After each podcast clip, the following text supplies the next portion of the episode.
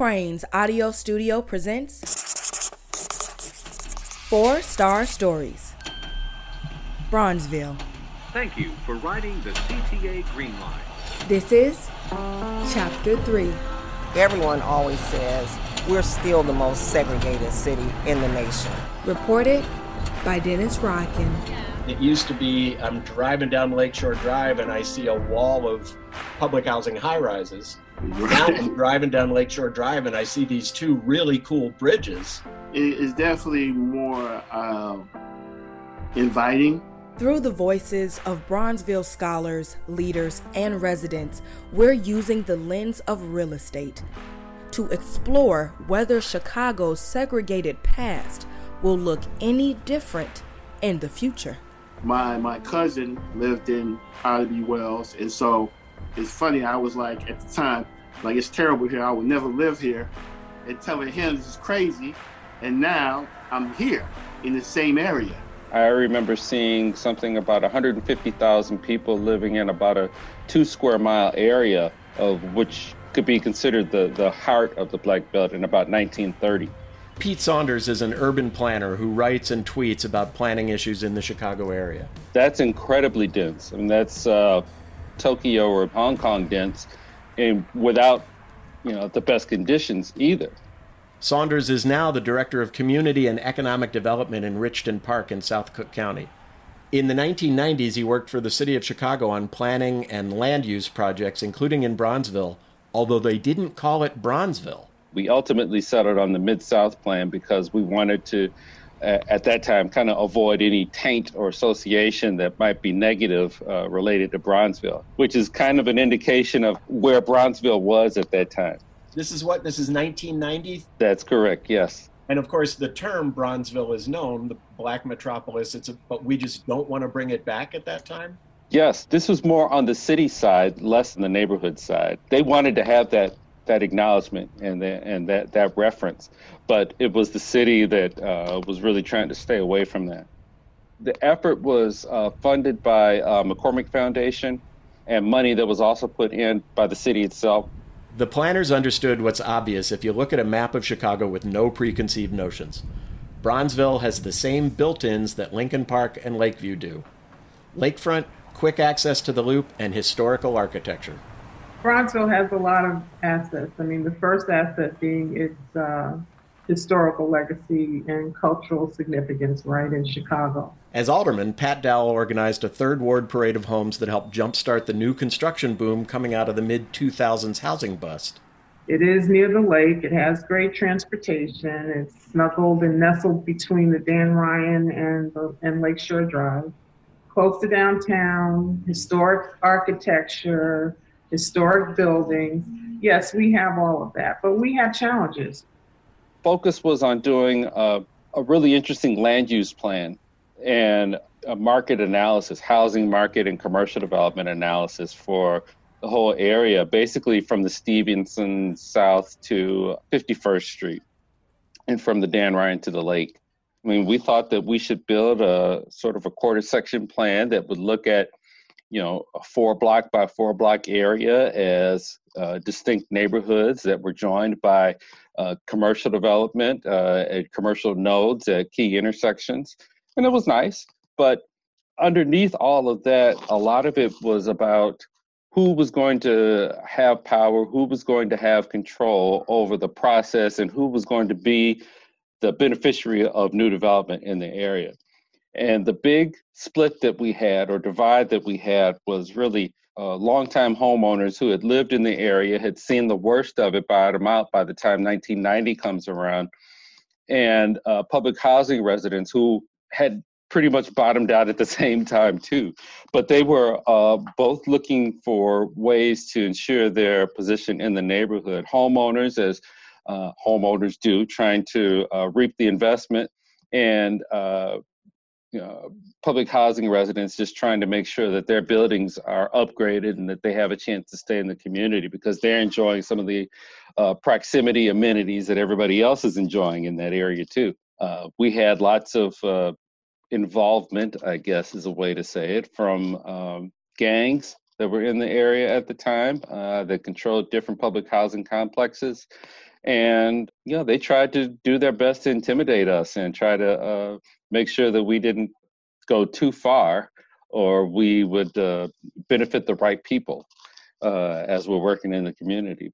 You talked about sort of an interesting land plan. Are there pieces of the land plan that was designed then we can see in place today as it's redeveloping? Yes, I, I think that there are definitely aspects of the plan uh, that you see that we called out uh, at that time. Starting with what we see in the near south side right now, looking at uh, McCormick Place expansion, looking at the development of the near south side around Cermak right now that looks at the new hotels and the new uh, condos and things of that nature in that area. We anticipated that, kind of took our cue from the near north side and things that had happened there and said this has the same proximity to the loop. We think that it can have the same thing happen there. It's just that in 1990, not enough people probably believed in that. And uh, it took another uh, probably close to 20 years before it really started to jump off in that way.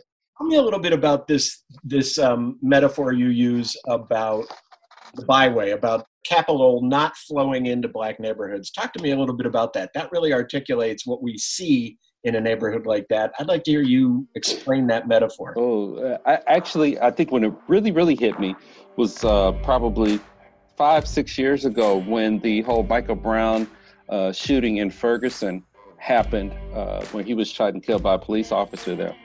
I, for my blog, did an interview with a St. Louis alderman on the north side of St. Louis, adjacent to Ferguson. She was talking about the challenges in her community and how uh, people were leaving her neighborhood on the north side of uh, St. Louis and moving into Ferguson. And she very pointedly said to me that the problem is no one wants to follow black people. Uh, and I was surprised when she said that because, you know, the whole notion that we have about neighborhoods is that, you know, one group settles it, another group follows, another group follows that group. And she very pointedly said, no one wants to follow black people. She was trying to stimulate development, but she's saying it's hard for me to do it because no one wants to come behind us. And I said, wow, you know, that does make sense.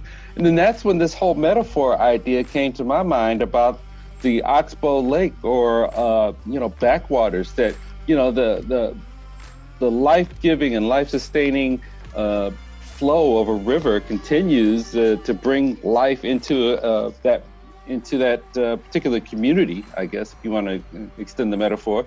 But if it decides to change the channel, then that one part gets separated from everything else and it loses that life sustaining flow.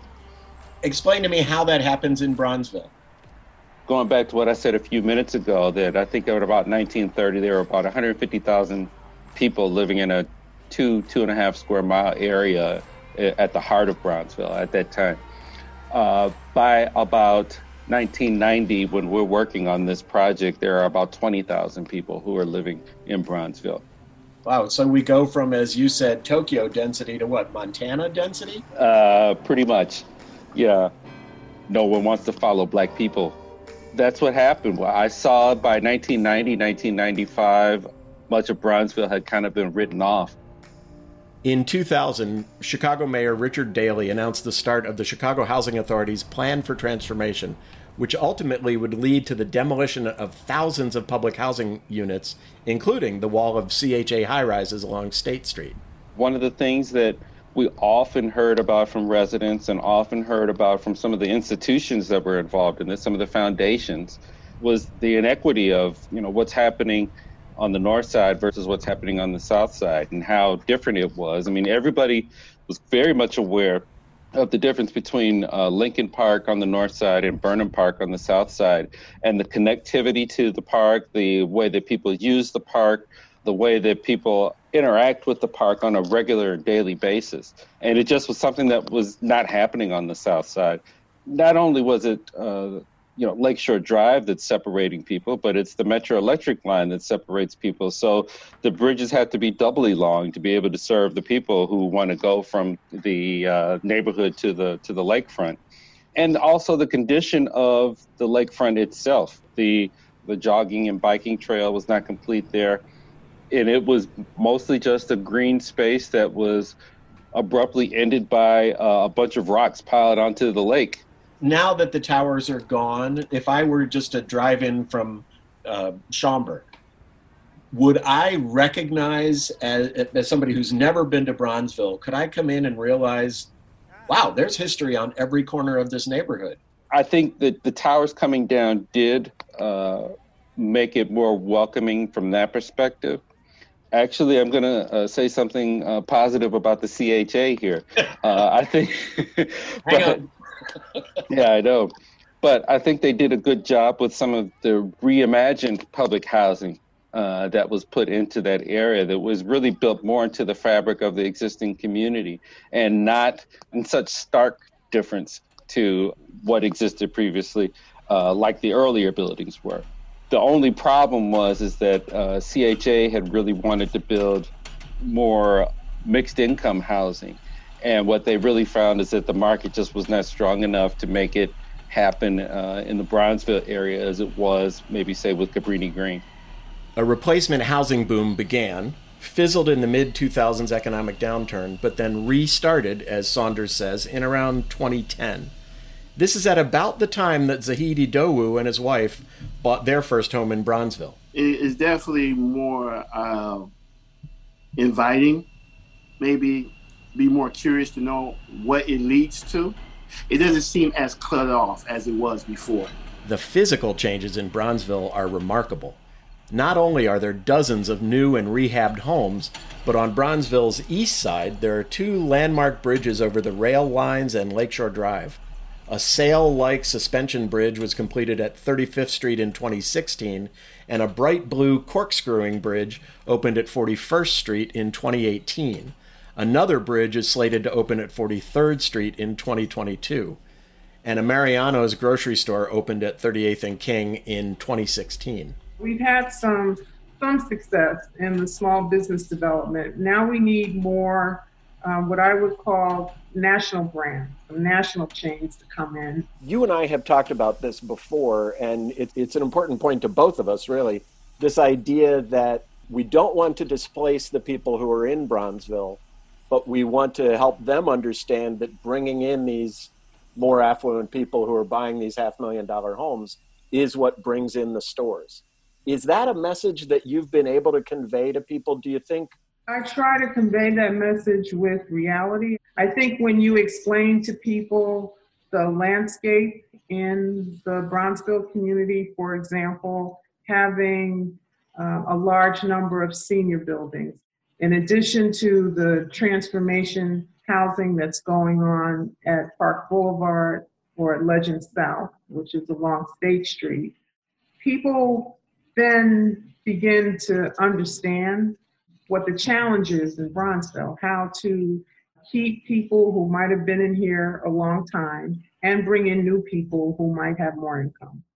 More physical changes are coming, as according to Crain's Danny Ecker, plans are moving forward to reactivate the old Michael Reese Hospital site, 49 acres south of McCormick Place, that has sat unused since the hospital closed in 2009. I would put as much money as I could into the restoration and preservation of some of the homes that are still there, other uh, major uh, uh, churches and institutional buildings that are located throughout that area. Um, they are absolutely monumental, some of them are. And uh, that's something that uh, really contributes to neighborhood character. And I think it would be great to have those there and uh, keep them there. There's something else, something intangible that has also changed, and it augurs well for Chicago to get redevelopment right this time. The potential that this neighborhood has, uh, I think, has real impact on the rest of the South Side. You know, you look further south and you look at South Shore, you know, Woodlawn, Englewood, and I think that uh, a lot of their potential rests on Bronzeville's ability to be able to uh, turn that corner. This is a green line train. The future of Bronzeville, Dowell said, is where people's contributions are acknowledged and um, respected, uplifted, and shared with others. You know, we invite all in, but we want an understanding and respect for what this community has been to so many over so many years.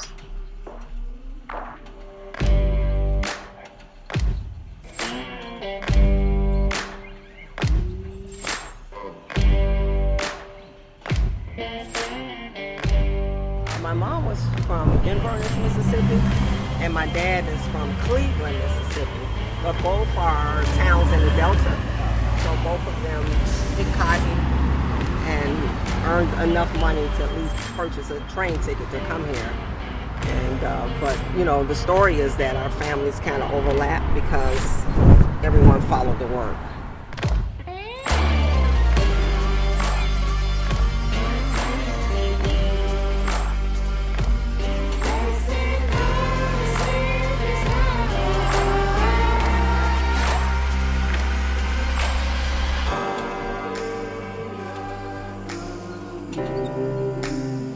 Four Star Stories is a production of Crain's Audio Studio.